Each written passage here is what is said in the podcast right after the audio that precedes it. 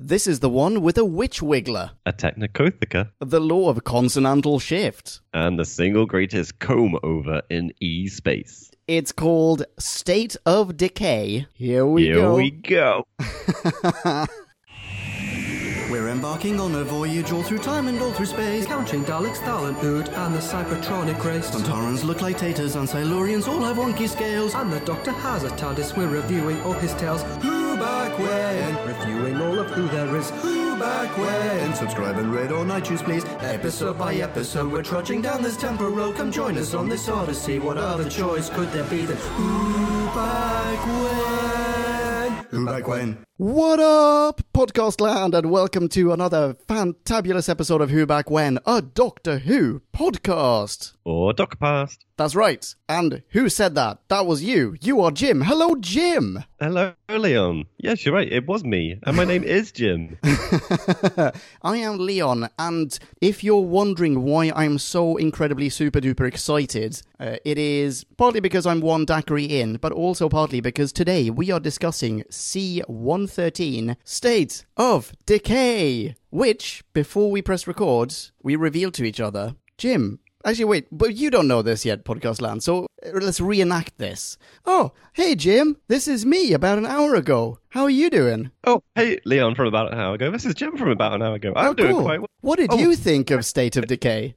I thought it was a little bit shy. what did you think of State of Decay? I loved the absolute shit out of it.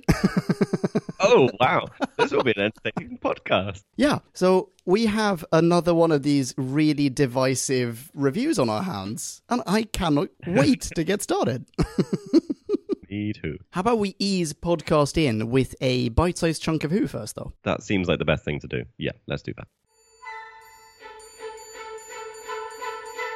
Time for us to synopsize. Slurpify and summarize So take a view and grab a brew and listen to this overview, this free for all. we like to call a bite-sized chunk of who.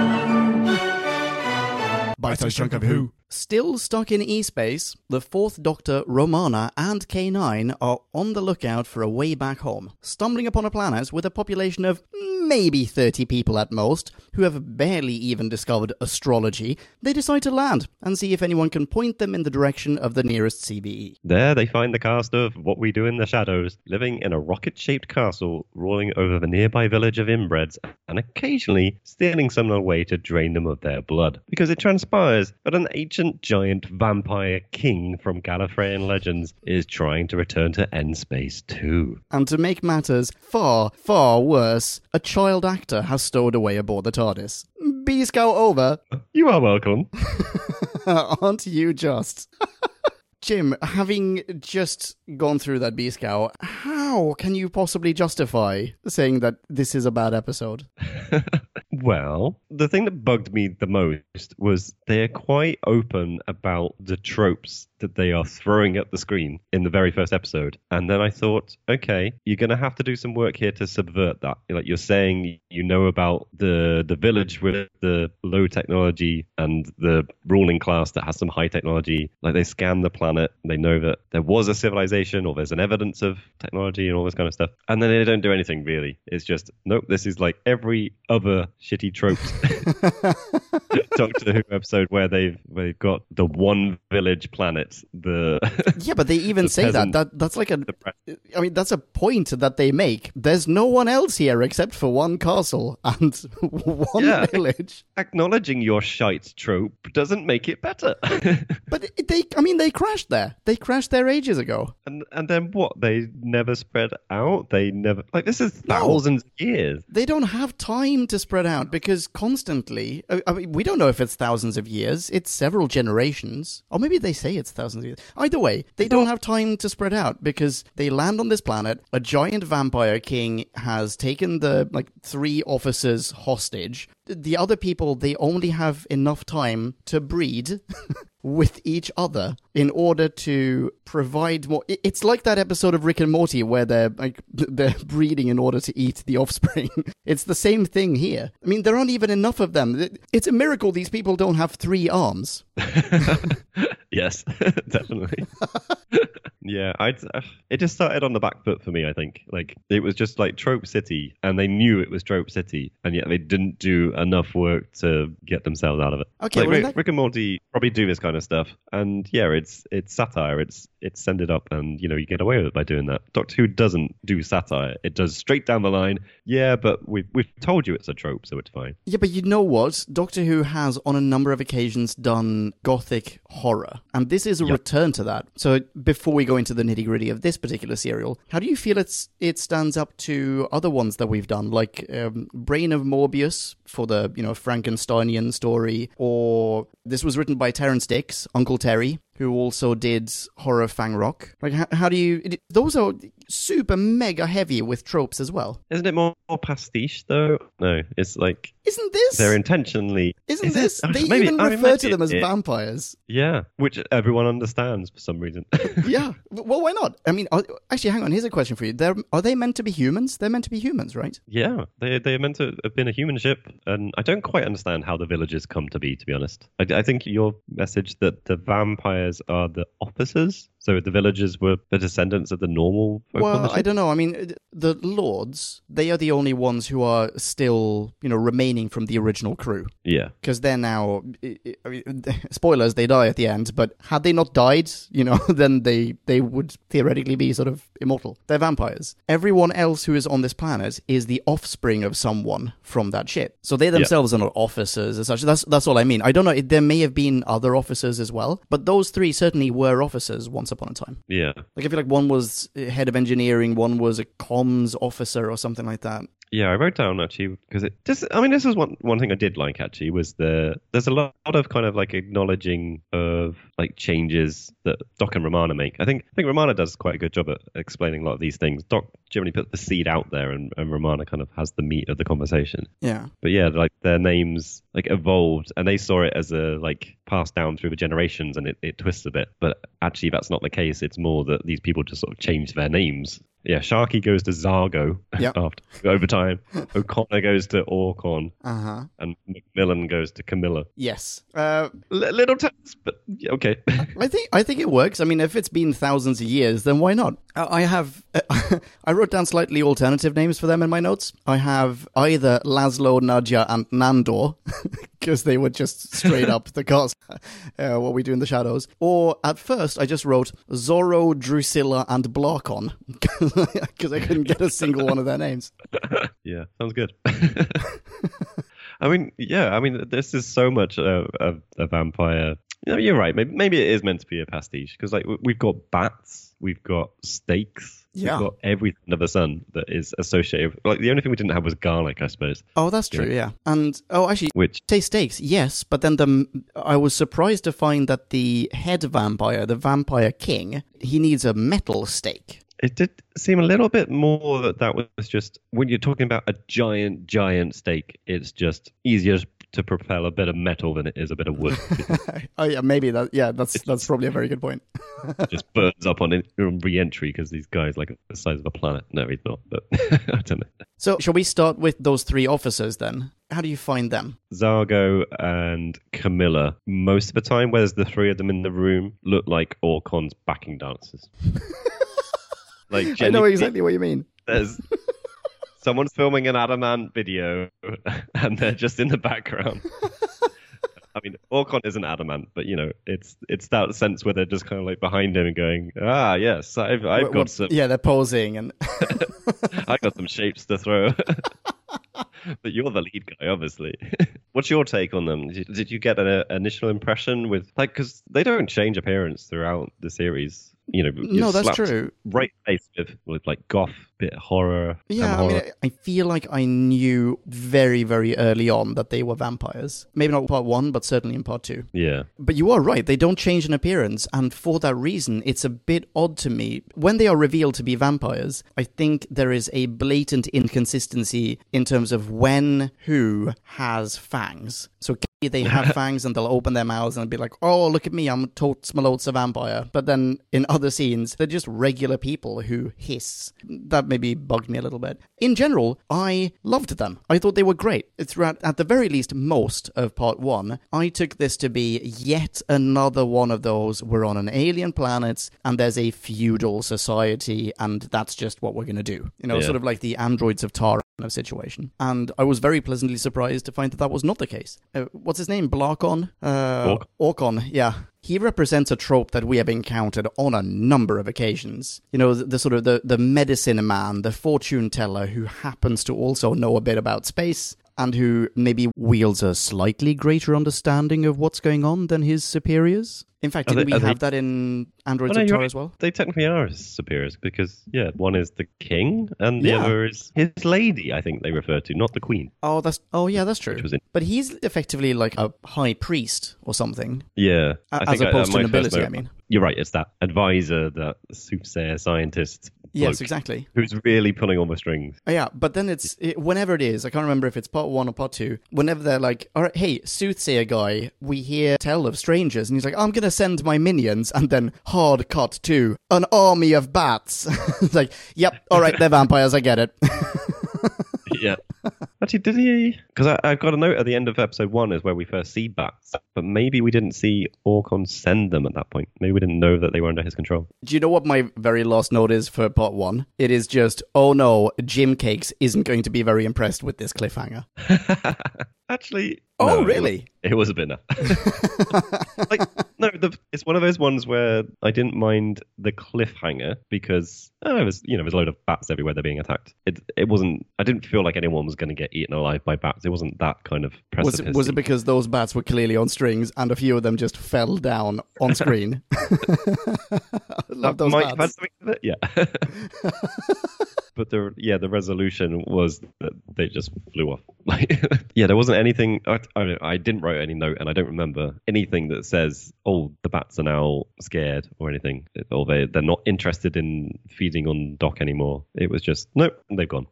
they were just passing through anyway. Yeah, that's true. Once again, I've not paid attention to the uh, resolutions, but no, you're absolutely right. Anywho, at this point, it's very clear Blorkon is a vampire. At the very least, he's a vampire. Most likely, they're all vampires, right? Yeah.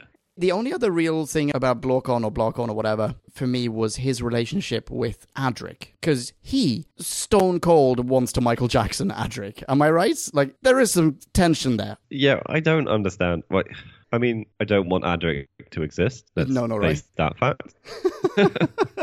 but yeah, he doesn't deserve creepy Aukon going, hmm, I'm stuck in eternity. Uh, I would quite like you, young child, to be Yeah, stuck to- in eternity with me. Yeah, and to remain young forever. He- He, says, like, oh, he's so young and malleable, is the only quote there that I've written down. It's highly inappropriate and quite awkward. Yeah, very good observation. There's definitely a, a sense I got from Aukon of, well, I, I think at the time I thought it was a bit overacting. On occasion, I thought he was bloody brilliant. I, I think there was one thing towards the end when the rebels, under Doc's insistence and with K9 kind of helping them out, actually start attacking the tower and the guards are all getting killed left, right, and center. The head guard comes in and he's like, Aukon, you got to help us. We're all being killed. We're all going to die. And Aukon just with such like menace of every fiber of his being just kind of moves closer to him and says, Then die.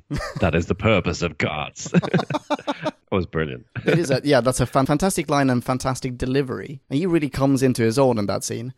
To pick up on something that you said before, that like occasionally there was some overacting, I would, I mean, I see that bet and I raise you an always overacting. Those three were chewing scenery like crazy bananas, and I loved them for Oh, it. the other two.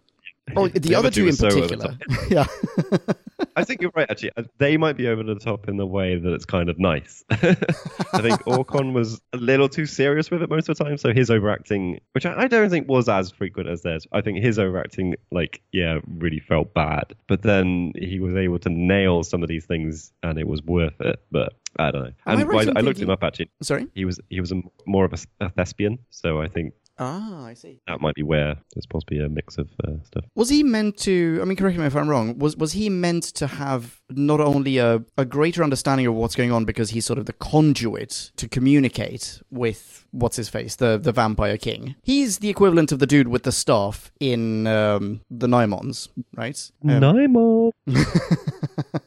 But am I right in thinking that he's also the only one who actually remembers who they are? Hmm, I'm not sure about that. He can contextualize everything. Like he knows who they were, that they've been like vampires for a very long time, that they have a duty to the vampire, the giant vampire king, Yeah. the great one.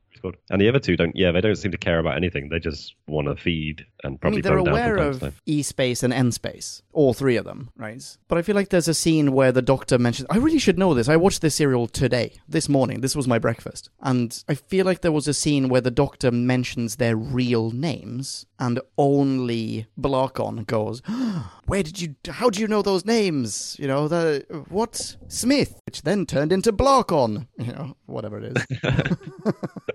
Yeah, no, that rings a bell actually. I I'm not sure. Yeah. The lady had had been kind of compressed into just being mindless vampires a bit. I feel like their characters devolved as the story went along. They because they were they're sat on their thrones to start with. They are calling the shots. Aukon isn't even in the room. I think. No, you're right. He- I don't think he is. Yeah, it seems like as soon as Aukon is on the scene and it, you know the, he utters his first word, and suddenly yeah, the king and the lady just start turning more and more into vampire like. Yeah, that's true. And that's less of like commanding humans who have lived for a long time. Yeah, I, I think you're right. Okay, so it, I'm sure we'll return to these three at some point because they are part of you know the major plot.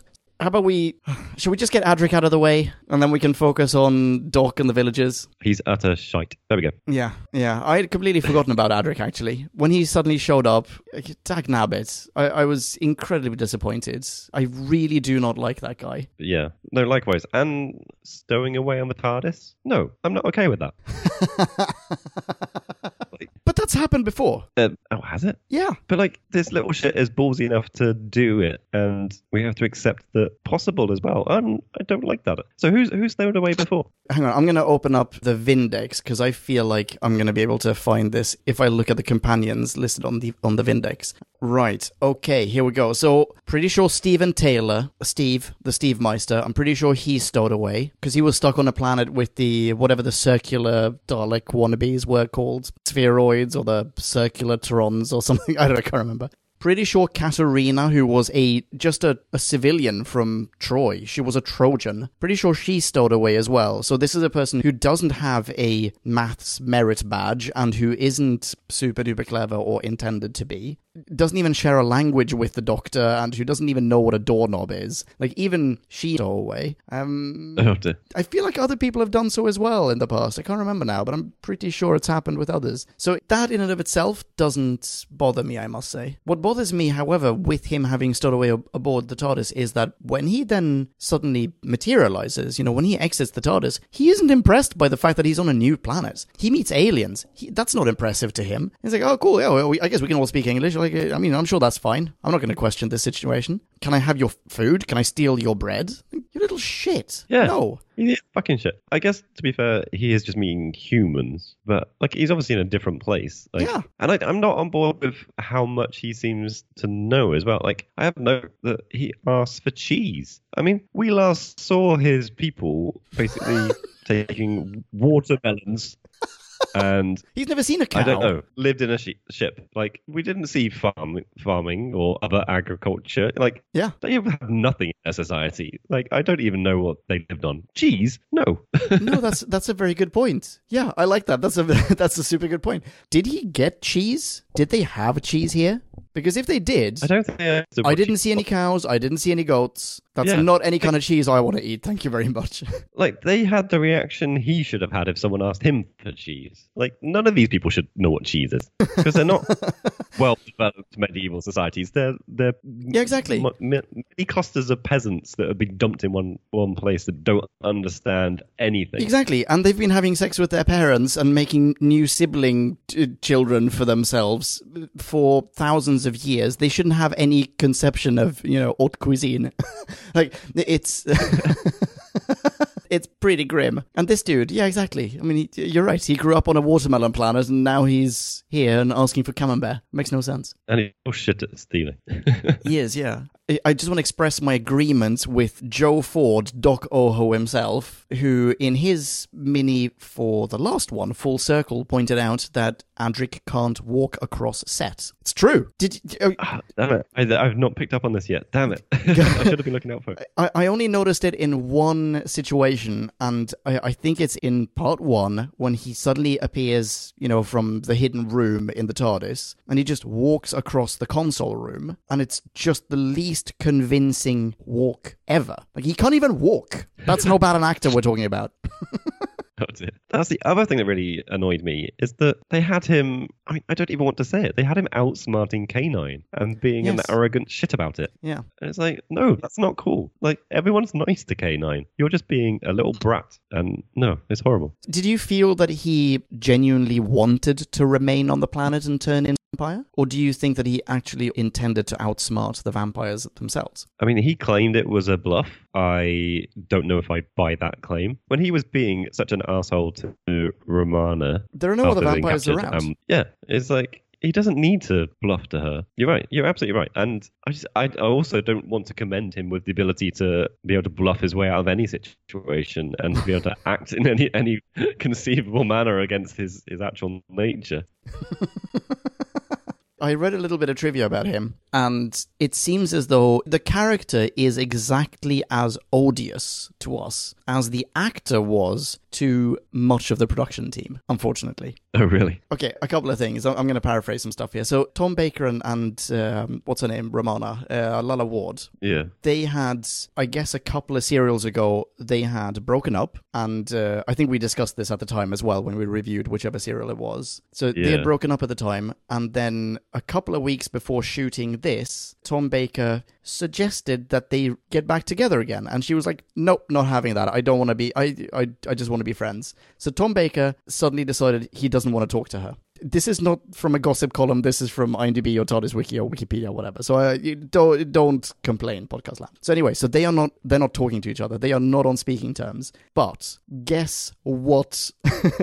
guess what brought them back together again? The hatred of the guy that plays Adric. Yes, exactly. Here's the one bit that I have copy pasted from one of these websites. They were both united in their dislike of Matthew Waterhouse. he found them intimidating while they found him impertinent and disrespectful.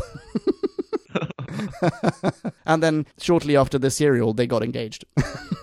so oh, wow, really? yeah, so that's how strongly they hated this guy. And then there are lots of other, I mean, there, there were tons of lines on these websites about how Matthew Waterhouse was, he was rude to various members of the production team, was rude to Tom Baker. He at one point tried to give Tom Baker acting tips during a scene. It's like, no, I I think it would be better if you did it like this. And Tom Baker t- told him to go fuck himself, basically. the actual quote is uh, Tom Baker told him in a pub, piss off, will you? this is his co star. so, pretty great, you know? Well, on the plus side, we've got someone to hate for a while because I Yeah. don't think he's going away anywhere soon. Yeah, unfortunately not. I just have to to say how anguished I am when I well anguished I was sorry when I saw how long he's going to be here. Have you seen how long he's oh going to be no. here? I think I looked it up the last time, but I've forgotten. How, how, oh shit. How long are we talking? Because I know he hangs Well, out with the in next doctor as well. Yeah. Oh no. Are we talking years? We're right at the end, 1980, November, December through this serial, Uh huh. and this is this is only his second one. But yeah, he's listed as through to 1982. Oh, great. Okay, so potentially two full years of this chap. Eight. okay, that's enough about him. Let's yeah, just yeah, you're right. Let's let's let's not waste more time on Adric. Can we please that's talk the rebellion and the rebels? I mean, we can try. I mean, I don't think I understood a single thing about them, to be honest. I don't. No, exactly. You're right. Like even on a fundamental level, I don't understand their motivations, where they're coming from, or how they got to where they currently are. All I know is that they Yeah, have yeah. somehow taken the first tentative steps to rudimentary wig technology. or possibly they have the best comb over. I mean, one of them, uh, Kalmar was his name. Is, is he the lead dude, the, the science guy? Yes, exactly. He- how can you not know which one I'm talking about? I'm talking about the one who had hair extensions that were braided and then turned into just the shittest basket on top of his head. and it, and also wears a, a kind of metal thing around his head that looks like it might be holding his hair in. Yeah, Yes, exactly. like possibly it's just a hair hat. I looked. They're they're attached to his actual hair. oh, okay. Yeah, we got this science guy with the the best hair extensions Yeah. money can buy, Yes. and Where did they get the computers the, from? oh, yeah the only one that has managed to make sense of this essentially abandoned technology. Which Yeah. I mean, it must have come from the spaceship that is the tower. That's true, but how? How do they get it to work? Where's the power source?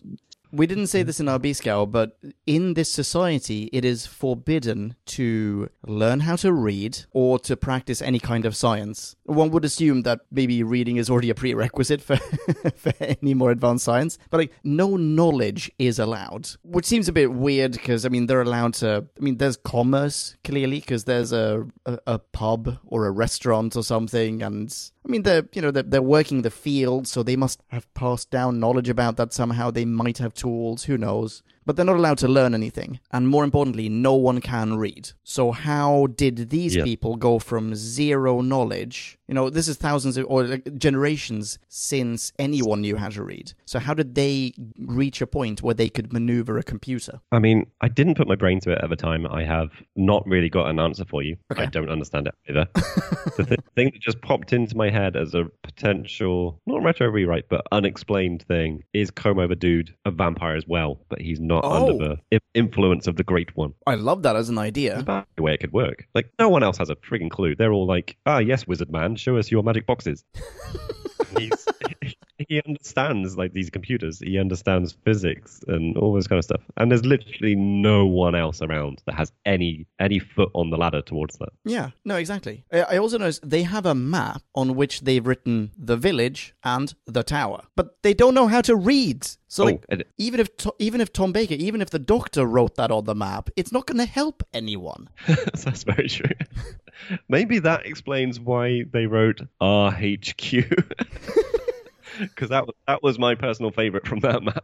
wait, wait, wait! I, I I didn't catch this. What is that? like when Doc's saying like uh, basically like we are here, we gotta go here. It it's labeled as R HQ. It's not just HQ, Rebel HQ or anything. It's like it's R HQ. it's like Oh, that's What? adorable! I love that. Isn't that great? That's fantastic. Yeah, I, I don't know if it's fantastic. It's something. They're also really good at karate chops, and I don't really understand why Yeah. they haven't won ages ago because you can just go in and karate chop some people, and then you're in there. yeah, I mean there was the timing of the the ceremony so that the the vampire people themselves were out of action, I suppose. But there is a time when the vampire 'Cause, yeah. people are sleeping as well. That's very true. Apart from Aukon. Aukon doesn't seem to sleep. yeah, yeah. Uh, no, you're right. He's somewhere else. He's probably like off practicing, you know, priesthood. But there is a point where one of the rebels, like the rebel leader, not the rebel elder, but the rebel leader and Romana go into Blorkon and no, not Blorkon. What's the other guy's name? Zorro. like yeah, Zorro. Yeah. they, they go into Zorro and Drusilla's bedroom. They're just fast asleep. If they wanted to, they could just karate chop everyone else. I mean, like, you know, let's say Doc and Ramon and K9 never arrived. So they just go there, they karate chop cards, they take the hotel key card. By the way, love that there's a hotel key card to get in.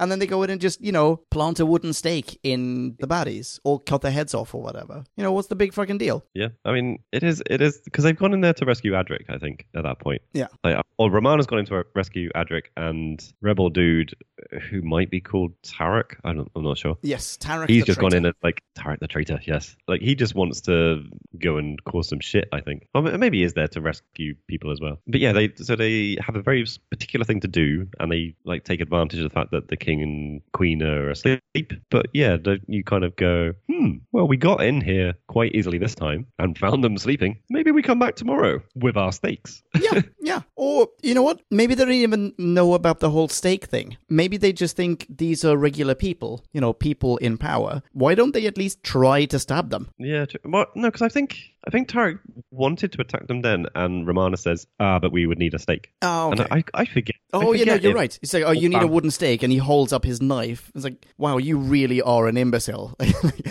you you don't even understand materials, very rudimentary materials. And I would assume that wood, like burning wood, somehow was involved in the process of manufacturing that beautiful metal knife that you wield. So how do you not understand the difference between wood and metal? you go and eat in a pub made of wood. Yeah. Ah, God, these yeah these tiny civilizations just frustrate me so much. You're right. I'm Like, gonna have to take down my rating a little bit. have one, can't have one person who understands stuff and everyone else is dumb as shit. That's what You're so right. Yeah, no, totally fair. The guy, Ivo, Ivo, Ivo. Yes. I've got a son. I, Ivo, head man. I've written.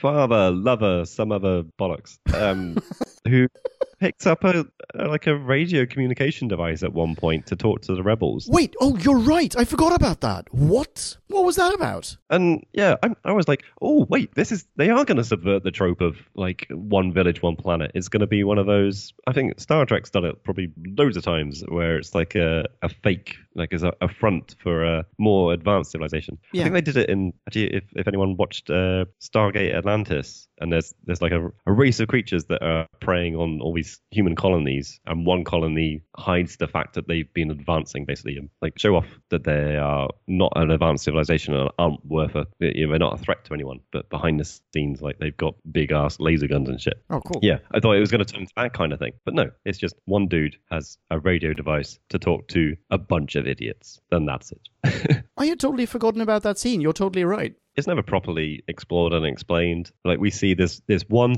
tavern, and it's And that's all of them, by the way. That is the whole population. Exactly, and you're you're so right to point out the fact that like to get to the point where you have a tavern, like you have to have people that produce food or beer Yeah. or whatever it is they're consuming, and you know it has to be so many so many steps. Like presumably there's if not money, there's a barter system. You need something to barter with, and it's just like or it's just like a, a socialist utopia where you know everyone just chips in what they need to do, and Yeah, well, it's, everyone- it's a socialist utopia, except it's paired with extreme capitalism, whereby you don't pay, you know, a feudal tax of ten percent. You pay like about hundred and fifty percent. Those additional fifty percent being your children. like everything just goes to the feudal lords. But it's and uh, occasionally a pint of blood, you know. yeah. Isn't it weird as well, by the way, that the lords? I mean, they they show up and they pick up all the strongest people. They're like, oh, are these your best people? Yes, they're the best people. Like, oh, great. And oh, wait, hang on. There's a young person over there that we've missed out. No, no, come over here, boy. We're going to take you as well. And this happens every now and then. So doesn't that mean that the population is getting older and older? Like, even if they have kids, as in, are, do are they allowed to have kids at all? There were no children there. The youngest people around were the ones that were taken. This- yeah, It's going to end up with like a, a handful of 80 year olds, all of them related to each other, all of them fucking in a pile. But it, I wish I'd made made a note of actually, because I, really got the impression it was like a thousand years at least. You since may very well be right. I just missed that bit. It's definitely multiple generations, isn't Yeah. it? It's like like multiple, multiple, multiple. Like the people who are alive in that village now have no concept of the spaceship having crashed. Correct. Like you've got to get, let's say, six generations deep before even the myth of it is faint and fuzzy. I, I don't know. It's just like yeah, they they- they've been procreating for for that long, and the vampires have been taking sacrifices. They've been draining blood from people left, right, and center. They they don't. I don't know. We don't get any kind of indication that they were a little bit stingy to start with. They only took one or two or something, and now they're ramping it up. Like presumably they've been feeding all this time. The Great One has been feeding all this time. I mean, they know- took like a third of the people. exactly In yeah. part one, there's like, all of a how- sudden they've culled their population by 33%. Most So of whom, how- by the yeah, way, are the they- strong laborers. Oh, sorry, I talked over you there. Sorry. No, I, I was just agreeing with you. Like, uh, how how are they meant to have lasted this long? Like, knock knock more points off, Leon. It's shit. Okay, I am taking a few decimal points off this. I'm changing this. Okay. Okay. Overall, I've already taken off 0.4 at the moment. okay. Okay. See if I can get, get a whole one off your score. I don't want that to happen, though. okay, here's another thing that really bothered me about the tavern, which, uh, by the way, it might just be like a staff canteen. Maybe that's what it is. Maybe they don't have commerce. It's just their lives are their lives only comprise working in the fields and eating in the canteen, and that's it. Quite possibly. Yeah. Okay. Well, anyway, so another thing that really bothered me about that was when he who shall not be named. I, I apologize. I'll break that rule. Adric shows up when he when he steals the bread or he tries to steal the bread. Ivo, the head man, goes, "Oh, buddy, that's my bread, dude." Grabs the bread, and then all of a sudden, he's like Adric is adopted by these people. Like he's just arrived. He's suddenly adopted by. They won't let him leave, and the the mother. I mean, they've just lost their kid. Oh, by the way, it's a tragic thing, and that's then not really revisited until the dad, you know, kills the guard. But that's it. Anyway, they, they've adopted Adric, and they go, "Let him stay the night. Just let him stay the night." But it's goddamn bright daylight out there. Like it's not like he showed up and it's super late and there might be animals about. It's like lunchtime. I was like, oh, let him stay the night. no, let him go out now while it's still bright out there. Yeah, I didn't buy that scene in the slightest. Like, just let's let's bring in a, a motherly figure. There we go. She can give him a coat and uh, a bit of cheese. No, he didn't get his cheese. Good. it's just like, what are you trying to? Are you trying to make us sympathetic to Adric? Are we meant to take her side and feel like, oh yeah, he needs looking after? Well, if that's the case, don't make him such a shit.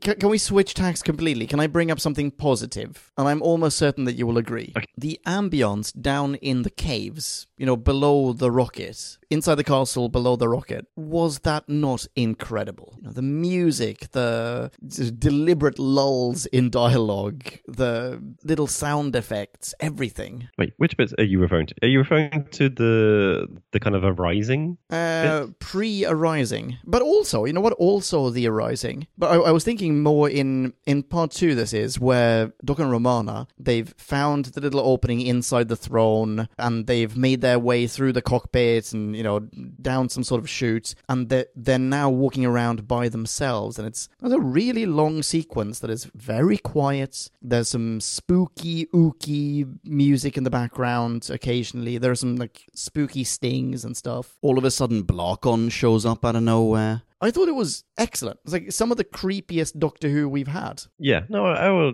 agree with you on that. I thought that was uh, pretty spooky shit. Actually, I think actually the series as a whole, if I watched this as a kid, I would have been freaking Oh, absolutely. You, you would have been traumatized. Yeah, yeah, it did the horror stakes reasonably well. Some some wobbles here and there. The only thing I will throw in there is a slight negative. okay. Is they made Romana really scared, and I didn't really like that. Like, I think it was there to make the audience scared. It's like helping set the scene. Like, this is a freaky place. Like, there are dead bodies everywhere, and Yes, exactly. then Aukon comes along as the creepy is and goes, "You are in the resting place," whatever. Uh, in fact, yeah, that's this is the cliffhanger of episode two. Like, Oh, right. I am Aukon. Welcome to my domain. another positive then. Production value in general. yeah, pretty good. Trying to think if there's standout stuff. I think the costumes and makeup actually were quite good for the the three vampire people. I thought the Like it was- miniature was pretty good. Yeah, the miniature, particularly the rocket takeoff, I really Oh, loved. yes. Yes, you're right. What were you going to point out? Well, I was thinking of the rocket before it takes off. So you have the rocket castle and you have the village around it. There's even a scene where it's seen sort of through a telescope or whatever it is. They've just put a filter around the camera, so it's all seen in one Yeah. little circle. And it's so very clearly a miniature, and I loved it. It was beautifully done. Yeah, no, that's cool. I don't know if I was as blown away by the uh, the Great One's hand coming through the ground, but uh, yeah, okay, fair. I thought it was awesome, but like I, I liked the the bit before it where it was like the ground was just like shaking and The things were, pulsating was ground. yeah exactly and it was yeah the I think stuff was falling from the ceiling as well like you really felt like everything was erupting Yeah. and something was breaking through but then yeah, when it comes as a you know someone's just shoved their hand through I like, thought that oh. I thought it was very effective. I liked. I thought it was a very nice composition. Like it looked, it looked good in terms of you know just post production, at least for 1980. yeah yeah not bad No, but I mean, I'm I'm happy to disagree on that point. Actually, you know what? I, there's something else that you said that I, I, I want to pick up on. Romana. You said you didn't like that Romana was scared, maybe exaggeratedly scared, during that sequence that we discussed just a moment ago. How did you feel about Romana in general? Were you happy with the rest of her portrayal in the serial? I'm trying to think of her impact in the story. Definitely quite a few scenes I felt like possibly earlier on where Doc and Romana were like discussing things and like I think like I said before, it, it may have been Doc that kind of like put the seed into the discussion, but it was generally Romana that had the meat of the explanation, Mm. which was I, I quite enjoyed that. And they were talking about the way that the civilization had kind of like devolved or something like that, I think. And I don't know if that kind of goes to the wayside after that. And she tries to rescue Adric, but fails, which is a bit of a shame. Did you like her conversation with the doctor when they're, they've been taken prisoner? It's in part three, and they both exchange sort of coinkydink anecdotes. they, they have anecdotal coinkydinks where Doc goes, Oh, yeah, uh, oh, by the way, apropos of nothing, I used to hang out with this old person somewhere on Gallifrey who used to tell me uh, ghost stories. Here, let me just tell you a random ghost story that this person told me. Oh, it's about like the war with great big vampires, like giant vampires. It's not a coinkydink. He knows what he's doing. He Like, knows what he's doing. he's yes, you're right. But he's like, yeah, okay, so so that's probably what we're talking about here. And then Romana goes, oh, actually, here, here's an interesting thing. I used to have an internship at the, you know, whatever, the archives, and I was once told that as a security measure, we had one book in every TARDIS. Oh, by the way, it's this exact TARDIS. Oh, coinkydink. I was like, well, I mean, you had that job. So eh, let's just say a couple of things. here. I think Romana is shit. I Oh. love Romana in general, but I think she's I, I- don't think she's well written in this one, as in fleshed out as a character, because she worked at the archives, yet and it seems as though this is a big thing. This this should like everyone should be aware of this. Certainly she should be aware of the fact that there's a safety copy of Rassilon's whatever it was called, the Diary of Rassilon or something, in every TARDIS. But the second Yeah. thing is the Doctor goes, it was the longest, biggest, greatest war. It seems as though it's the size of the Time War before there was a Time War. You know, it's enormous. It's the biggest possible war. It was so big, in fact, that Gallifreyans decided we're sick and tired of violence. We don't want to wage war anymore. So that seems like a big deal. So why doesn't everyone know about this? Why doesn't specifically Romana know about this? That is a very good point.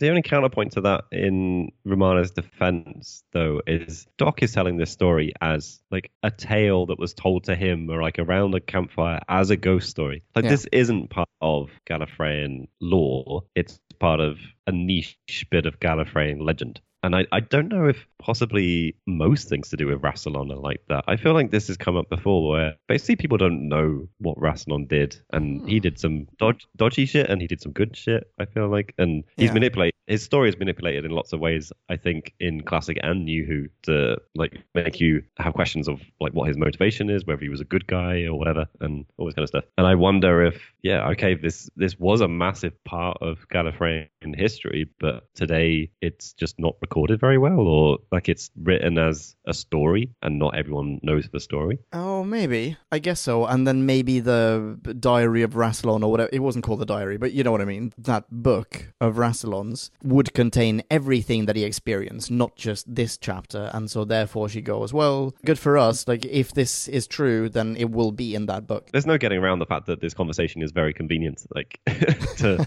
to have this resource like suddenly brought up now. Like I feel like this could have happened at any point. That Romana's like, oh, this is a Type 40. You know, we've got a copy of the Resource of Rassilon or whatever it's called. Yeah. Uh, I, I never actually got to look at that when I was in the archives. We should go through that because that would be amazing. I'm sure Doctor, you would love this. You know, it literally could have happened in any any serial, and the fact that they, it comes up in this one is, yeah, it is a slightly quinky dinky thing. I actually really like that scene. to be fair, Yeah, and I think you've turned me around as well, actually. I apologize. I want to take that back. You're 100% right. Okay, yay! But Yeah. also, I don't understand how I made you go up. I viewed this in the wrong context. That book is not about this war. As in, it's not about the war against the vampires. It's just like the account. It's, it's almost like a biography of Rassilon's, isn't it? Or an autobiography, rather. yeah, I guess so. Which seems to be a series of punch cards as well, which go into the Yeah, which is great. Quite amazing. Yeah, I thought that was actually quite nice. I like Doc in that as well, getting to play storyteller. But it was an interesting situation where I'm not sure if Tom Baker's doctor does this more than other doctors, but he, he definitely frequently has this air of, I know what's going on. I'm just choosing when I let everyone else know. Yeah, exactly. and not, not always just let everyone else know what's going on, let everyone else know that I know what's going on. You know, yeah, this was one of those scenes where it plays out really, really well, and he's telling the story like he's telling a story, but there's an underline of, and this is what's really happening now. You know, you don't have to wait till I finish the story to know that I'm yeah, you're right. all the events of right now. And oh yeah, I, I thought that was done really well. I like that. I, I like that as an observation. That's a that's a very nice aspect to not only the serial but his character in general. Yeah. So the rest of Romana stuff, I think was probably kind of par for the course. So what what about Doc then? What do you what do you think about Doc in this serial? I loved him. I, I don't know if this is entirely true, but I, I feel like maybe the last couple of serials we haven't been super duper enthused by Tom Baker or Tom Baker's performance, and that's perhaps largely related to the fact that he was very poorly during production. Mhm. In fact, apparently he was quite poorly during this recording as well. But this Oh, really? marks, Okay. yeah, apparently this marks the turning point for him in terms of in terms of his health. One of the trivia points that I read was that because of his health issues, his hair went straight, and they had to give him a perm during during wow. this serial. Yeah, because otherwise he has you know naturally curly hair. Anywho, so with that in mind, as in with the fact in mind that we haven't felt that he was 100%, this time it really felt like a return to form for him. There are so many scenes in which he gets his cool fourth Doctor one liners. He gets to be a little crazy now and then. You know, like, there's power here. Can you not feel it? And the Doctor just like sucks on his finger, puts it in the air, and goes, No. Yes. There are like some that. fantastic lines. Or was it? There's nothing worse than a peasant with indigestion. That's literally the note I just I just highlighted as I was scrolling past to find doc, good doc stuff. Amazing. Those lovely computers that we were talking about earlier. We don't understand how no one understands them apart from this one guy. But Doc, of course, understands them and knows that they're Earth tech because if you smack it, it starts working again. That's true. Definitely Earth noise. and uh, I guess this someone's trying to explain whatever the wasting is, which I don't think we ever really got an explanation. But they explain it as the wasting is uh, the wasting. yeah. And Doc's response is, ah. yeah. yeah, much clearer. I, I cleared that up, thanks. Yeah. no, I think you're right. I think this was Doc back on form for the most part. I, I wasn't quite sure about his level of talking to himself when he is trying to set off the, the scout rockets to be um, flying stakes. But I think it was, I think it worked. In the well cockpit, enough. you mean? Or Yeah, so he's he's going around the cockpits and like one of them doesn't work and he's just, Oh, right. Yeah, he yeah. has to go back to and yeah, all of that is yeah, Doc's just ex- expositioning everything Yeah. as uh, talk, talking to himself. Yeah, yeah. I don't know. Even if that scene may have been a teeny tiny bit subpar, I can live with it. I thought he was fantastic. Yeah, yeah, no, me too. Yeah, just an observation. Right. Uh, little Birdie tells me that we might be venturing back into Aukon country. Yes, little birdie. Can we talk about Aukon, please? Woo! Why don't you start us off? What was your Um, block on I- point? I was w- wondering about how we interpreted his kind of mind control stuff and the fact that he can do it on Time Lord and Oh, yeah. it seemed to be. I, I have a question uh, in my notes of like, does he have line of sight hypnosis? I can't remember the context of that, but presumably he looks away and then someone is freed from the mind control, which doesn't play out in other scenes. But And is it just him or is it the others as well? Because do you remember the scene where Romana and uh, what's his face uh, yeah, whatever his face is. They they go in to rescue um, he who shall not be named, and when the two vampires wake up, Drusilla and Zorro, uh, Yeah. and we get that very silly, you know, Drusilla raising her hands and trying to be a spooky vampire witch, whatever. Uh, Romana is basically hypnotized in that scene. yeah. Yeah. She's paralyzed somehow through the mental powers of. Actually, I think it might be Zorro. Like, Zorro does something to her and she's defenseless. You know, she's immobilized. Right. Yeah. I'd been thinking that he maybe it was only Aukon, but yeah, yeah, I think that scene is probably the exception. Like he definitely wields that power more than they do. for sure. Definitely. He does it to the doctor and he does it to He Who Shall Not Be Named towards the end. Yeah, like multiple times. Yeah. And he's the one that keeps Romana presumably tranced while she's uh, going to be sacrificed. And yeah. Yeah, exactly. Okay. Uh, so, so what what did you want to note about Aukon? I also had one fun scene. It might actually be that scene where he's hypnotizing the doctor, and Romana goes off, breaks off a giant stalagmite, walks up to Block-On, like chucks it at him. yes. And you think for a moment, the way that she's throwing at him, you think that it's like it might even pierce him. That might be like a wooden stake, you know, except it's whatever it is, Yeah. calcium deposits. but then it just it turns on its side and just like flops off him.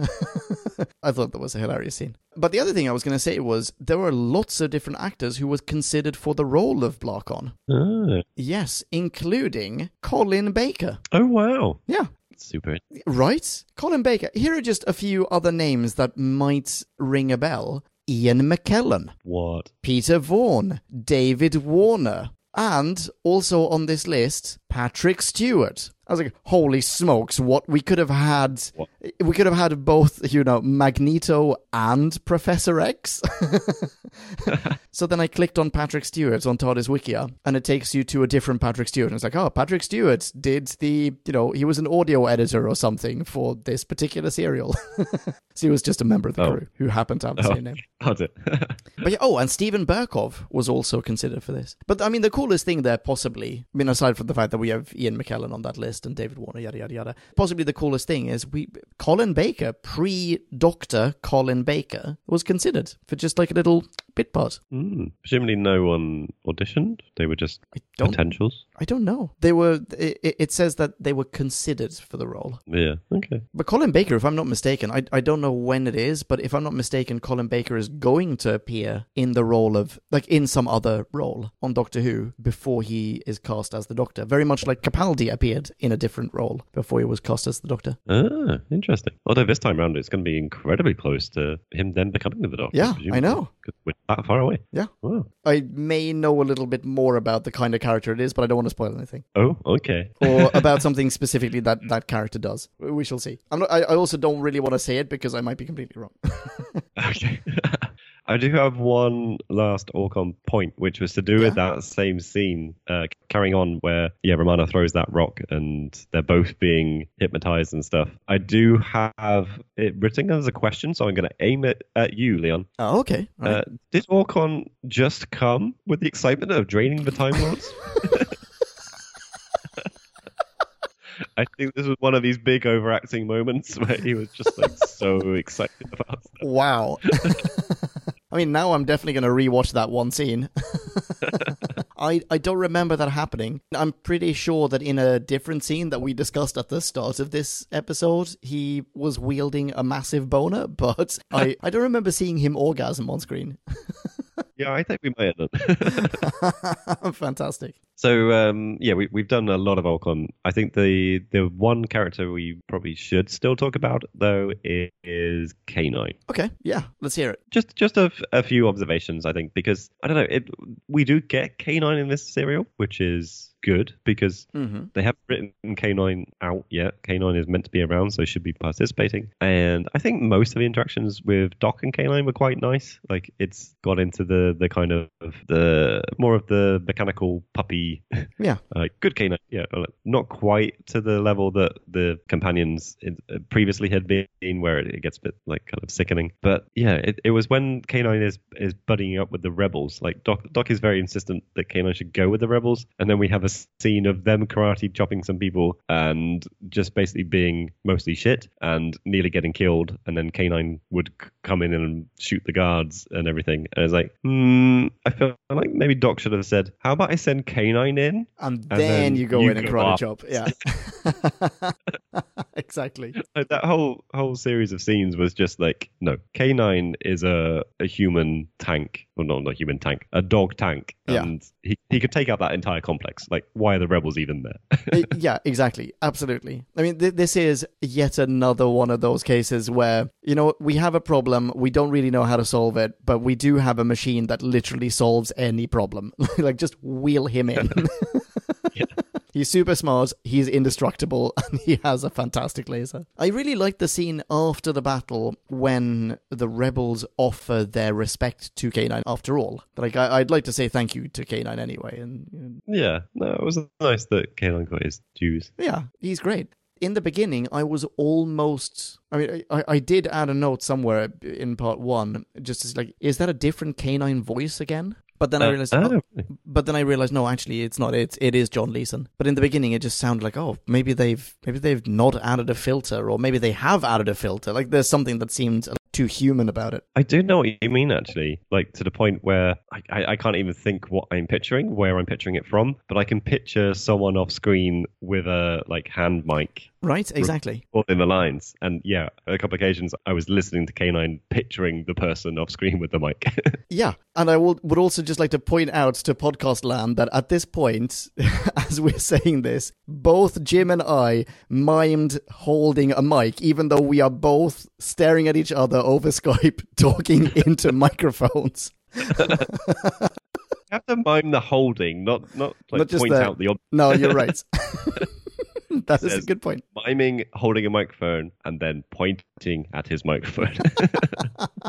Right, on that note, shall we try to rate this? I think we should have a go. Yeah. Rad. And now it is time to rate this. Did we laugh or hate this? Bing bong, bing bong, hey la la la la la la. Ratings. Writer Rooney and Cheese Nozzles, we have arrived at the Our Minis section of this podcast episode, and I lost the finger on tip of nose game, so I'm going first. Right, okay, here we go, here we go. Oh, wow. Hold on.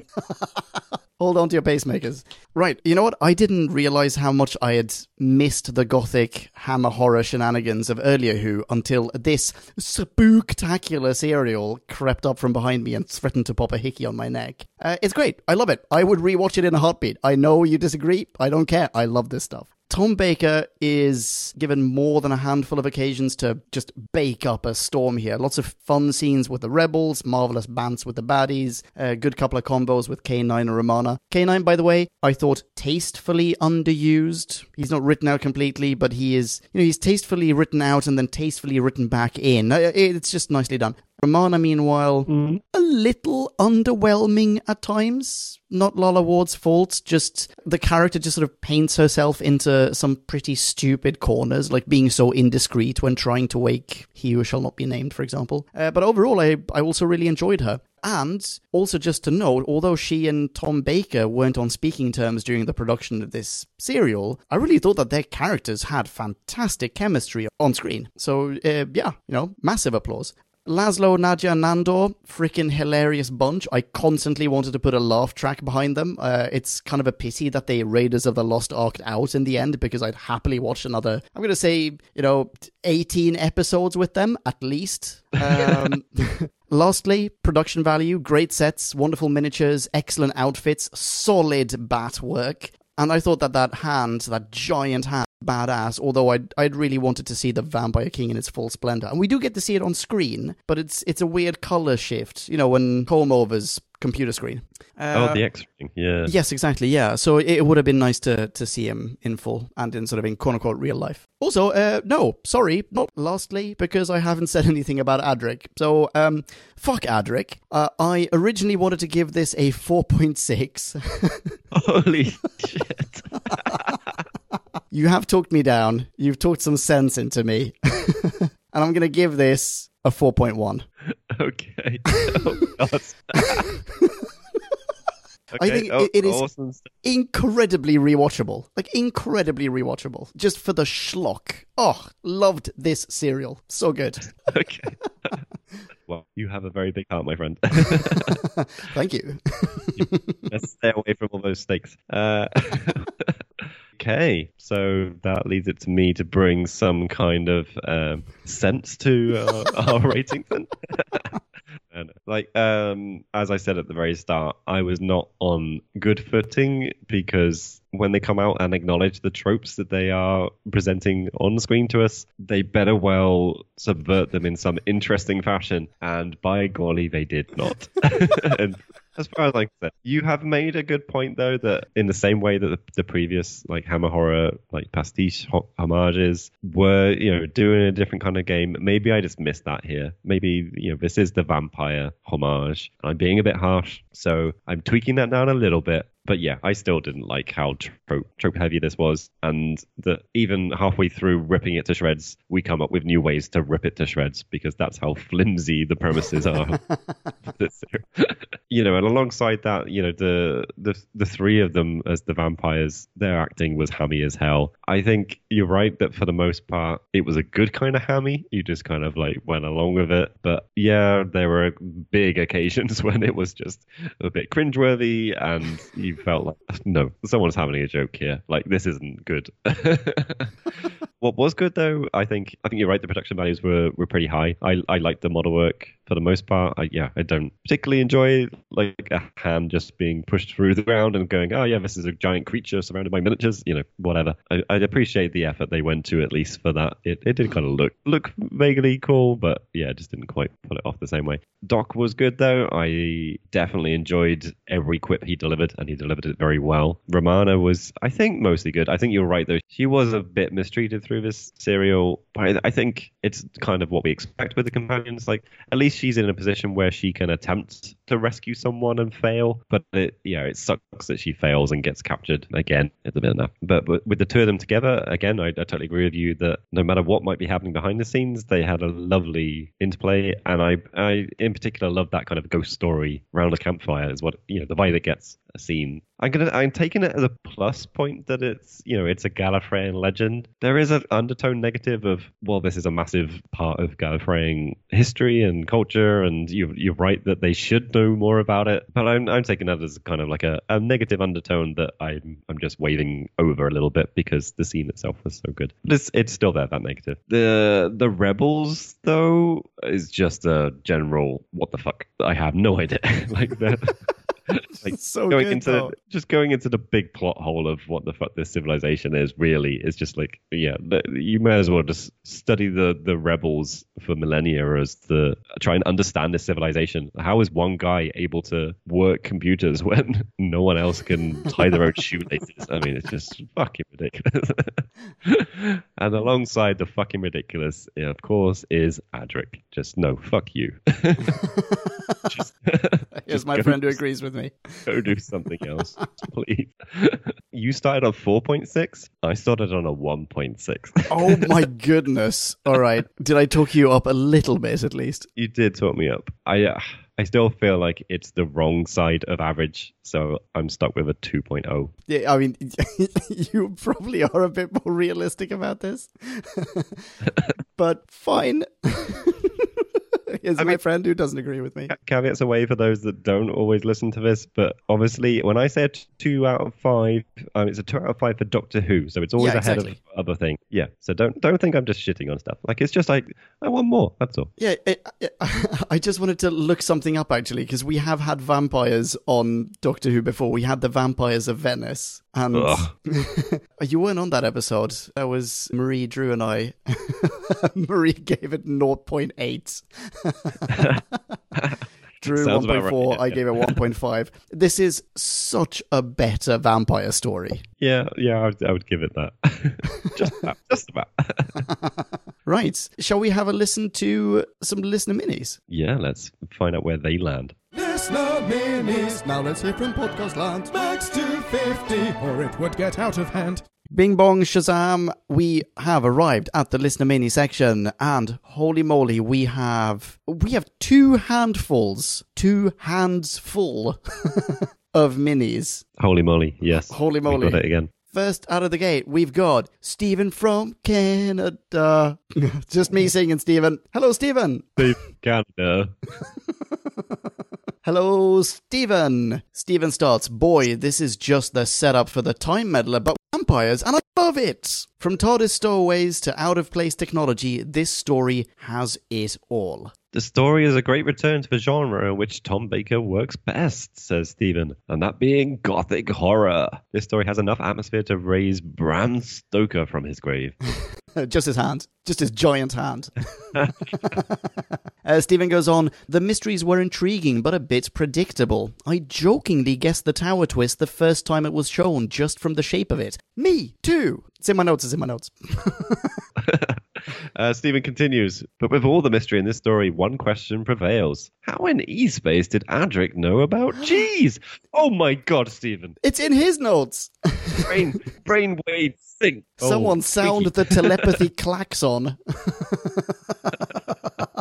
Fantastic stuff. Overall, says Stephen, this story earns 4.5 tacky TARDIS ticker tape machines out of 5. That is an excellent rating. Yeah, yeah. It's it's a very nice review. Thank you, Stephen. Yeah, good stuff. Thanks very much, Stephen. Uh, next up, we've got Ed Corbett. Hello, Ed. Hello there, Ed. Ed Ed, Corbett. start- Sorry. Ed starts. Doc and Romana work well together in this story, and their back and forths were quite entertaining. Adric works fine and has the gumption to play along with Aukon rather than get himself sacrificed. Hmm. I liked how the vampires were written. They have a clear hierarchy. Zargo discusses his self and fear with Camilla. They are people who became vampires and then adopted their traditional trappings over the years. Mm, The special effects were varied. The model of the castle was relatively good, but you could see the stars through the TARDIS in the first exterior shot. Yeah, that's true. I thought about that as well. It's really poorly superimposed, but I wonder if maybe that could be, uh, sorry, editorializing a little bit here. Like, I wonder if maybe that can be explained by saying this is, you know, this is e-space. Maybe space just works differently. Like maybe the everything, maybe the TARDIS is translucent in it. I think I actually said the same thing in my head. Yeah.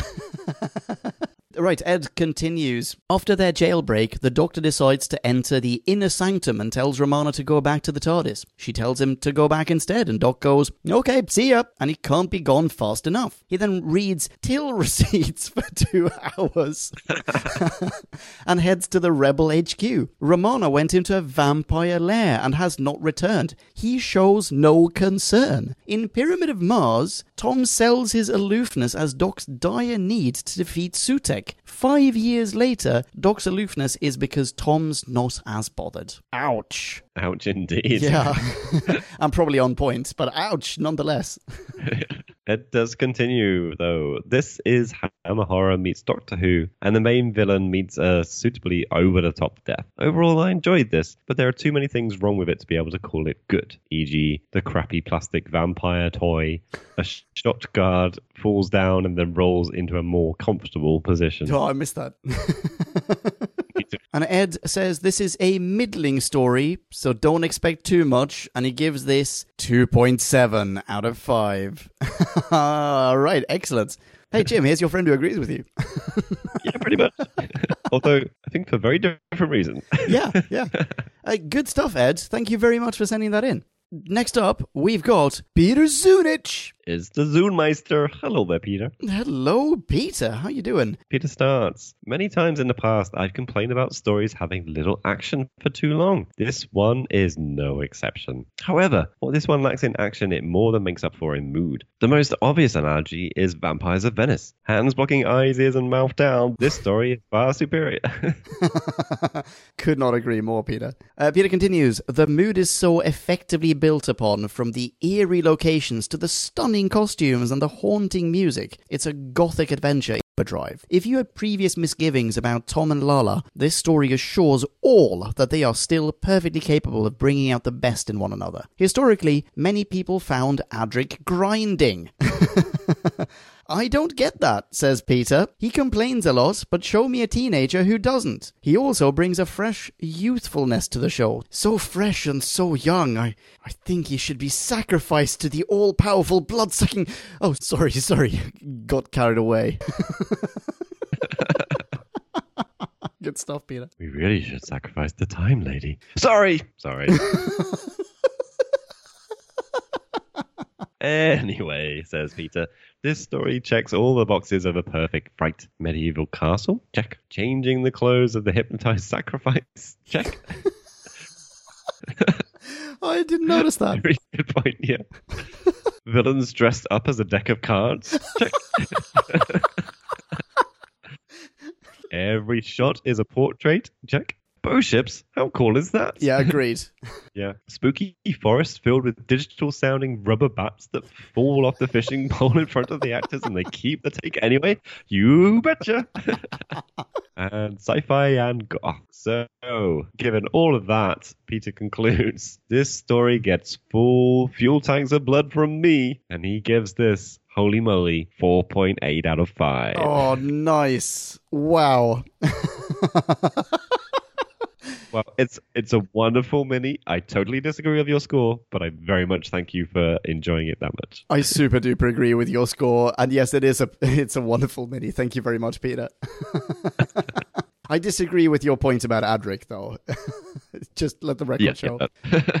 Uh, right, thanks very much, Peter. Next up, we have. Are we, are we going to try again, Jim? Are we doing this? okay, I'm gonna I'm gonna start. Uh, Okay.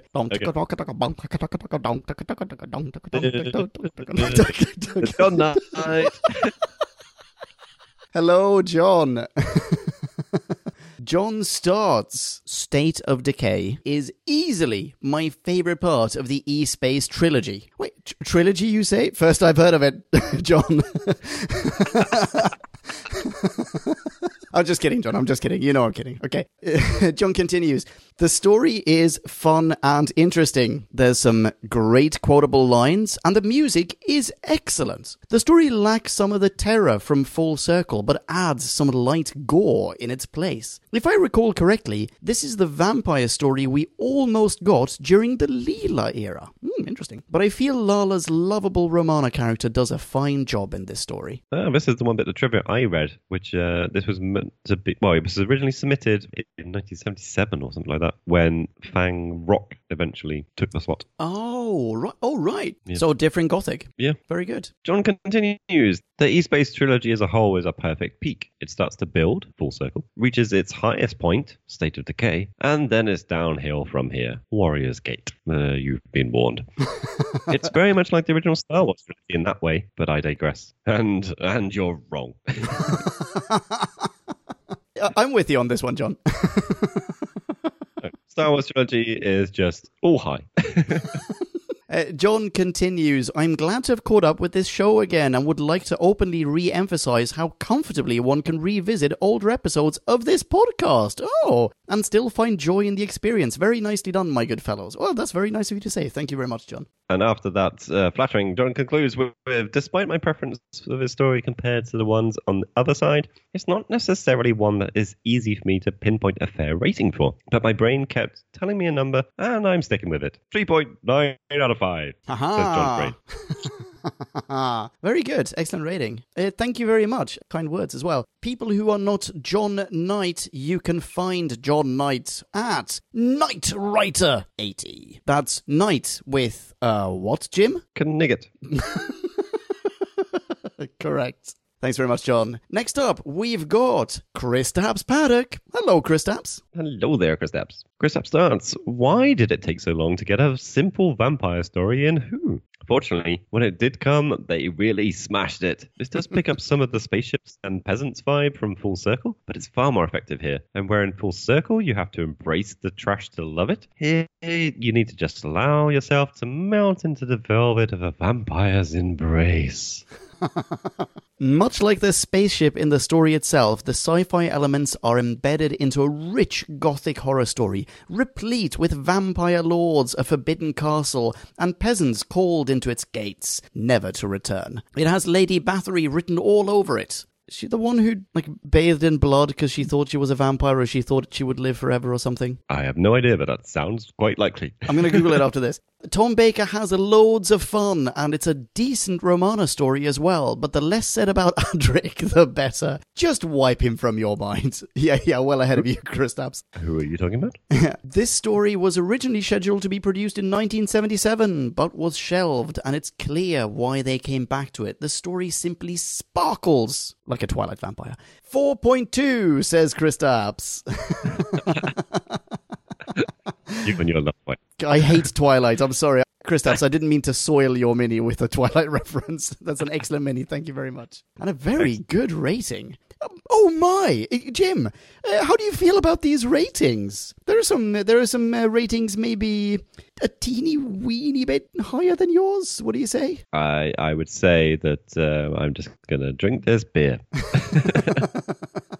Uh, right. Thanks again, Chris Kristaps. Next up, we've got Matt Tilly. Hello, Matt. Hi, Matt. Your review starts like this. Here we are, then, filling in the E Space trilogy State of Decay. The Doctor and Romana land on the planet Hammer Horror in the hope of finding a way back to N-Space. Instead, they're embroiled in a world of peasants and vampires, and probably one of the Time Lord's biggest bads ever. Imagine it giant marauding space vampires hunted by Time Lords astride bow ships, giant metal bolts firing. Yes, this is a classic case of who overreach. The thought is there, and in our mind's eye, we can see the splendor, but we don't get anywhere near it on screen. Yeah, I'm I'm now crying for a New Who revisit where we get to see the, the original fight. Yes, uh, those, I mean, those bow ships would be pretty cool. Matt's review continues thusly. Apparently, Ward and Baker were not speaking by this time. The only thing they were united in was their hatred of poor Matthew Waterhouse. Happy set then. Yeah, must have been a blast. Treats include a gloomy, atmospheric set, fantastic miniatures, lots of TARDIS scenes, that giant hand, and Aukon's insatiable hard on for Adric. On the other hand, beefs include bats literally on a shoestring. the dodgy giant vampire as seen through the scanner. And Adric. Who thought that horribly smug line, this is the one time when the goodies don't win, was a good idea? Christ on a bike! This was Matthew Waterhouse's first filmed episode, and it shows. He is abysmal. Wow. But how do you really feel about him, Matt? Um, Matt concludes, I still loved it though. The sense of impending doom on the build up to Tom's exit is delicious and is only built upon between now and Logopolis. Season 18's theme is definitely decay, entropy, and foreboding. Fantastic. And he gives this 4.1 out of 5, adding, Beware the wasting or the waster, in brackets Adric. That's a very good rating. Wow. Very good. Thank you very much, Matt. Again, awesome review. Not so agreeing with the rating score, but no. Yeah, uh, Voltaire. Yeah. People who are not Matt, if you aren't already, you should follow him on Twitter. He can be found at Matt1701E. That's Matt. One seven oh one E. Correct. Like the first contact enterprise. Thank you again, Matt. Next up, we've got Andy Parkinson. Hello there, Andy. What up, Andy? Uh, Andy has provided us with a maxi, which you can find on the website in the Mhm. comics section as normal. And we'll be reading for you his mini right now, which starts with some likes. First like, the humor has returned, but it doesn't overtake the drama. Next, like the Doctor paraphrasing the Henry V speech. I have no idea what that reference is, but okay. Uh, I'm not well read enough either. the death scenes of the vampires as they decay. yes, we Yes, didn't like talk that. about that. That was gorgeous. Yeah, it was very nice. Yeah. Uh, the three actors playing Zargo, Camilla, and Aukon ham it up beautifully and play it just right without going over the top. Agreed. respectfully disagree with the not going over the top, but okay. And and his last like is K9 isn't having his head caved in or being tinkered with and actually gets to do stuff. Yes, definitely. Oh, I'd forgotten about him being decapitated. And he then proceeds to a list of beefs. First beef, yet another planet with only one village. Here's your Yep. friend who agrees with you. Next, beef. Okay, so I get the continental shift thing, but surely that refers to words passed through generation. The vampires are the same crew from the hijacks. Why would they forget slash alter their own names? Yeah, yeah, it's, it is a good point. Next beef, Adric is still shit at stealing food. I forgot that this is his thing. Yeah, yeah, that was in my notes. In my notes.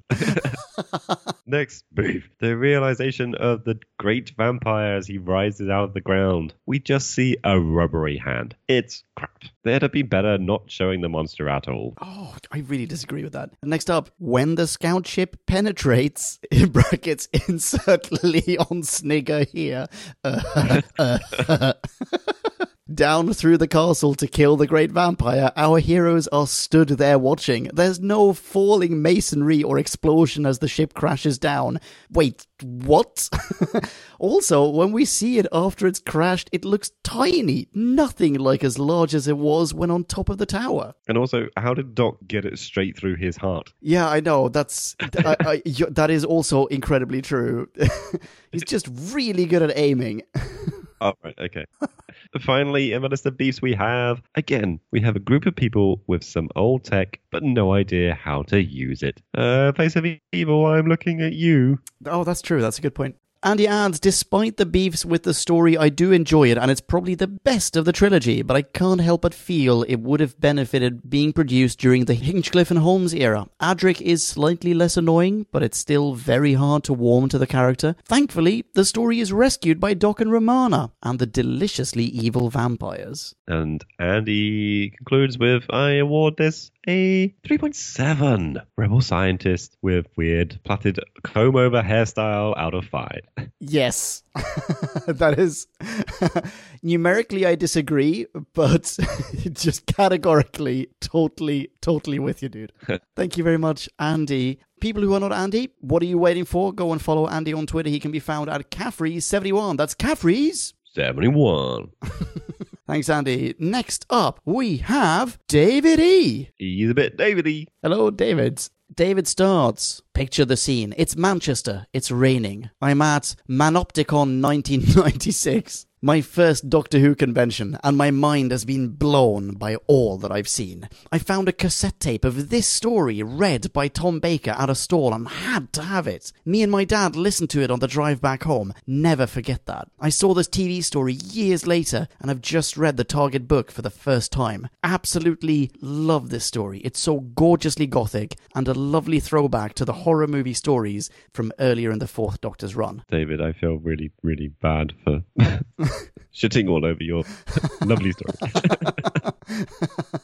David continues the OTT vampire acting from the three who rule and the eerie music all come together to make something really enjoyable. It suffers a bit from me having known the story before watching it and having created something much more impressive in my 14 year old mind palace. Mm, but the only bum note is Matthew Waterhouse, who has been so obviously written in at the last minute. How does he know what cheese is? Oh my I'm goodness! so pleased that other people have picked up on this.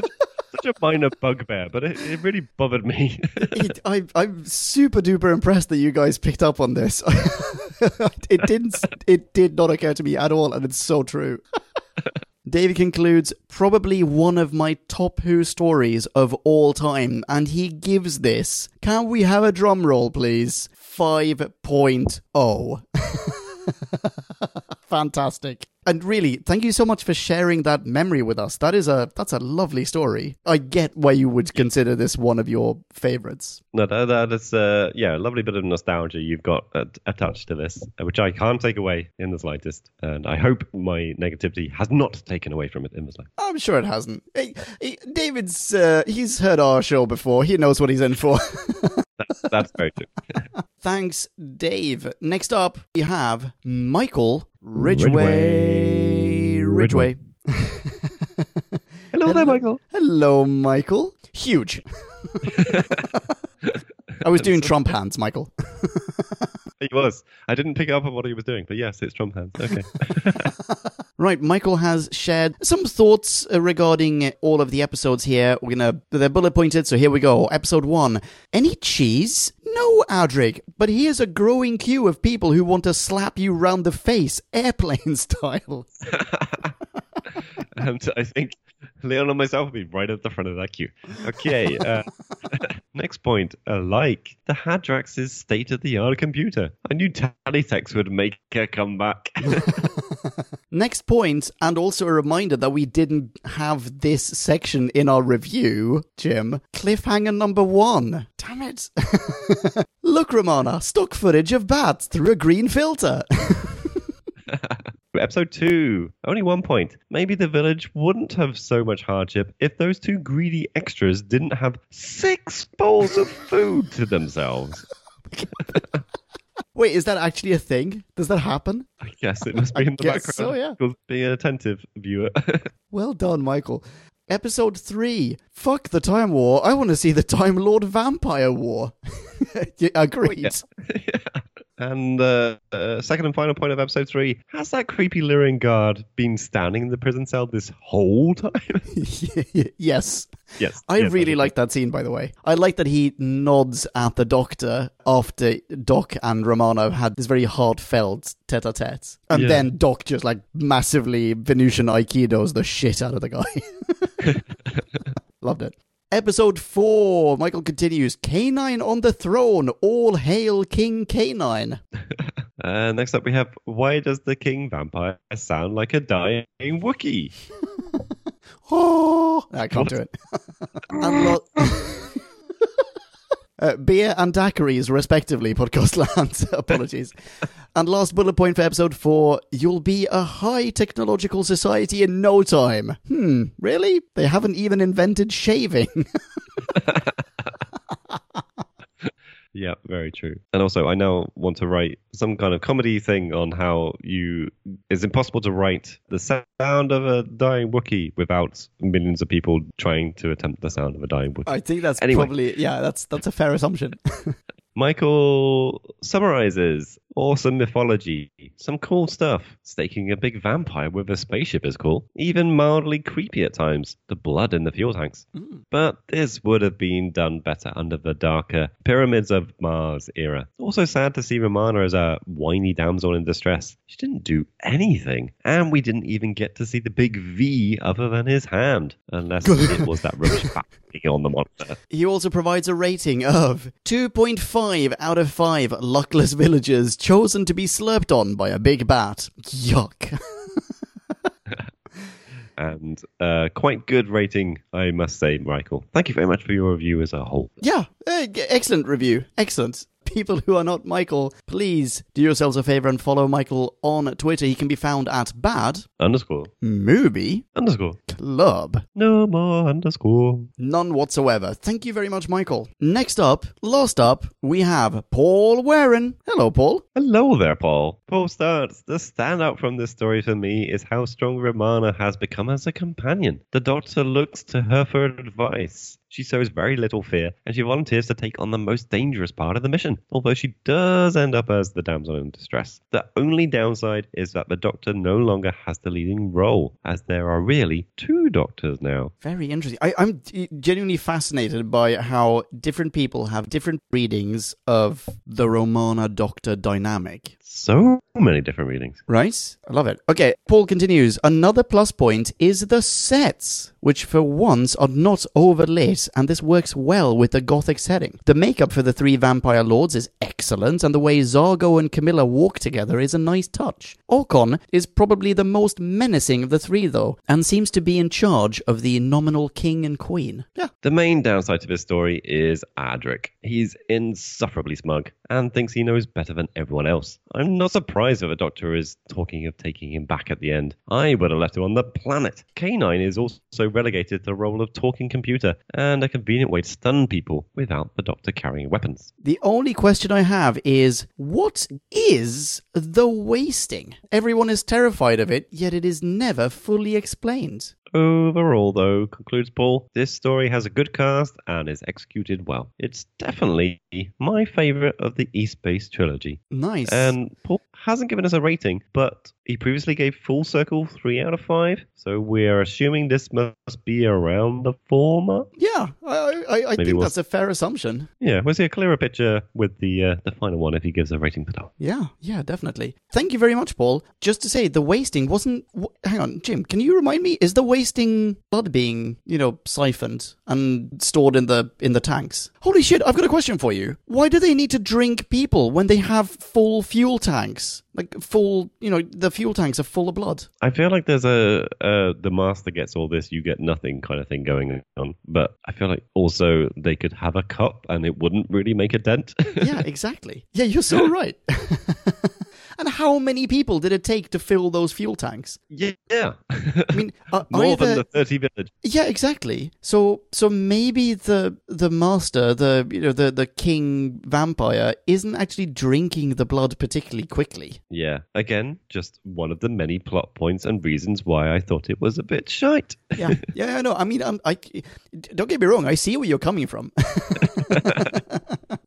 uh, and uh, Paul, I think Paul's right. The wasting isn't fully explained, but yeah, I, I took it also to be like the the mass event of people being drained. yeah. Thank you very much, Paul. If other people want to thank Paul, where can they go? That's an excellent question, Jim. Why, they can go to Twitter. He can be found at P Waring. That's P Waring. Excellent stuff. I feel like you had a question though. That's true. I do have a question. Why are they keeping the desiccated bodies? That's a very good question. Just to uh, lend some ambience to the uh, the massive blood tank room. There aren't that many of them either. I mean, if this has been going on for potentially thousands of years, it would take a lot more than that room. Yeah, they.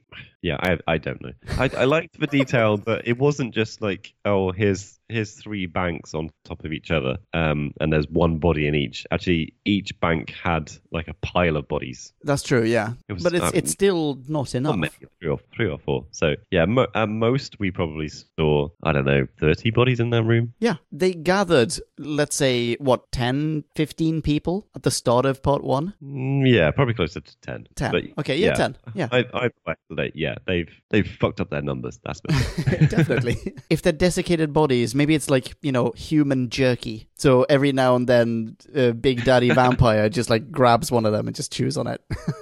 and it gets really sticky, like it, it gets stuck between his teeth. It's, oh, it's so annoying. This always happens with jerky. Oh, damn it. You know, anyway. That's the thing. Like it has to be the Big Daddy as well because they made such a big point. I think it was the Queen that munches on Tarak. Is it? Uh, he, like he's been thrown across the room and he's been killed, and she like immediately goes in for a bit Yes. of blood, and it's like, oh damn it, he's dead, and blood's all stale and like gross when they're dead. I'm like, I, I want a fresh one, bastard. you just, you don't waste food, damn it, Zorro. yeah, so they're not eating the jerky, are they? No, that's true. Yeah. right. I feel like that concludes our State of Decay soiree. This has been a blast. What have we got coming Yeah. up next? Uh, I believe in uh, New Who stakes we will be having uh, no sleep at all because there'll be sleep no more. nice. Yes, correct. After which, we're back in classic country with Warriors Gate. I hear that's a great one. Ooh, interesting. I hear that too. And at some point, we'll do some uh, Audio Who as well. Uh, it'll be Lucy Miller and To the Death. Don't know when. We'll see. But in the meantime, you can uh, say hello to us on Twitter. Jim, are you on the Tweety Tweets? Yes, I'm on the Tweety Tweets. you can find me uh, at Jimmy the Who. Nice. Very nice. That is some excellent branding you got there. Please note, I did not question it. You didn't, and it always freaks me out. Yay! Where can podcast Land find yourself? Oh, thank you for asking. Podcast Land, you can find me at Ponken, P O N K E N. I might change that at some point, but uh, you know what? I'll probably let you know beforehand. I just want to make this known. I've tweeted now thrice in, I think, as many weeks, which for me is a lot. So, Yeah, and they've all been absolute gold. So, like, follow, follow this chap I- pronto. I- yeah, I mean, if you wanted to follow me at any point in time, now's that time. Jump on the chance. He's hit that point in the pandemic where it's like the only thing left is tweeting. once a week. Totally worth Yeah. it. Yeah, this has been great. Thank you very much, Jim. Thank you very much, Podcast Land. You've been a lovely audience. Please continue to be responsible. Keep your distance. You know, stay safe, stay healthy. Rock on. Be right next to each other. And ciao, ciao. Yeah, take care of yourselves. Look after your mental health as well as your physical health. Reach out if you need to. Stay safe, everyone. See ya. Kablamo! Oh, did you enjoy the show? Then please do what the cosmos compels you to and spread the gospel of who back when. Tell your friends. I've got no friends. No problemo. Oh. Tell some strangers. Hey! Like us on Facebook. That's facebook.com slash who back when. All in one word. Are you into Twitter? Awesome! High five us online and we'll high five you right back. You guessed it, we're at Who Back When, all in one word. Check us out on Instagram for behind the scenes photos and other Whovian goodness. Watch our videos or even listen to our podcast on YouTube. That's whobackwhen.com slash YouTube. Vote us up on Reddit, listen to us on Stitcher, and head on over to our website, whobackwhen.com, where you can submit a review of your own, browse the article archives, and peruse our visual index of aliens, monsters, and more, which increases in kablamos with every episode. And lastly, give us a rating and review on iTunes. It helps our show get noticed and earns you lots of karma points. That's it, rock on and be rad and excellent to each other. Catch your earballs in our next Who review or bonus episode. Until then, Ciao. Who back when? It's a wrap. It's a rap, we did it, dooba dooba ski, biscooba.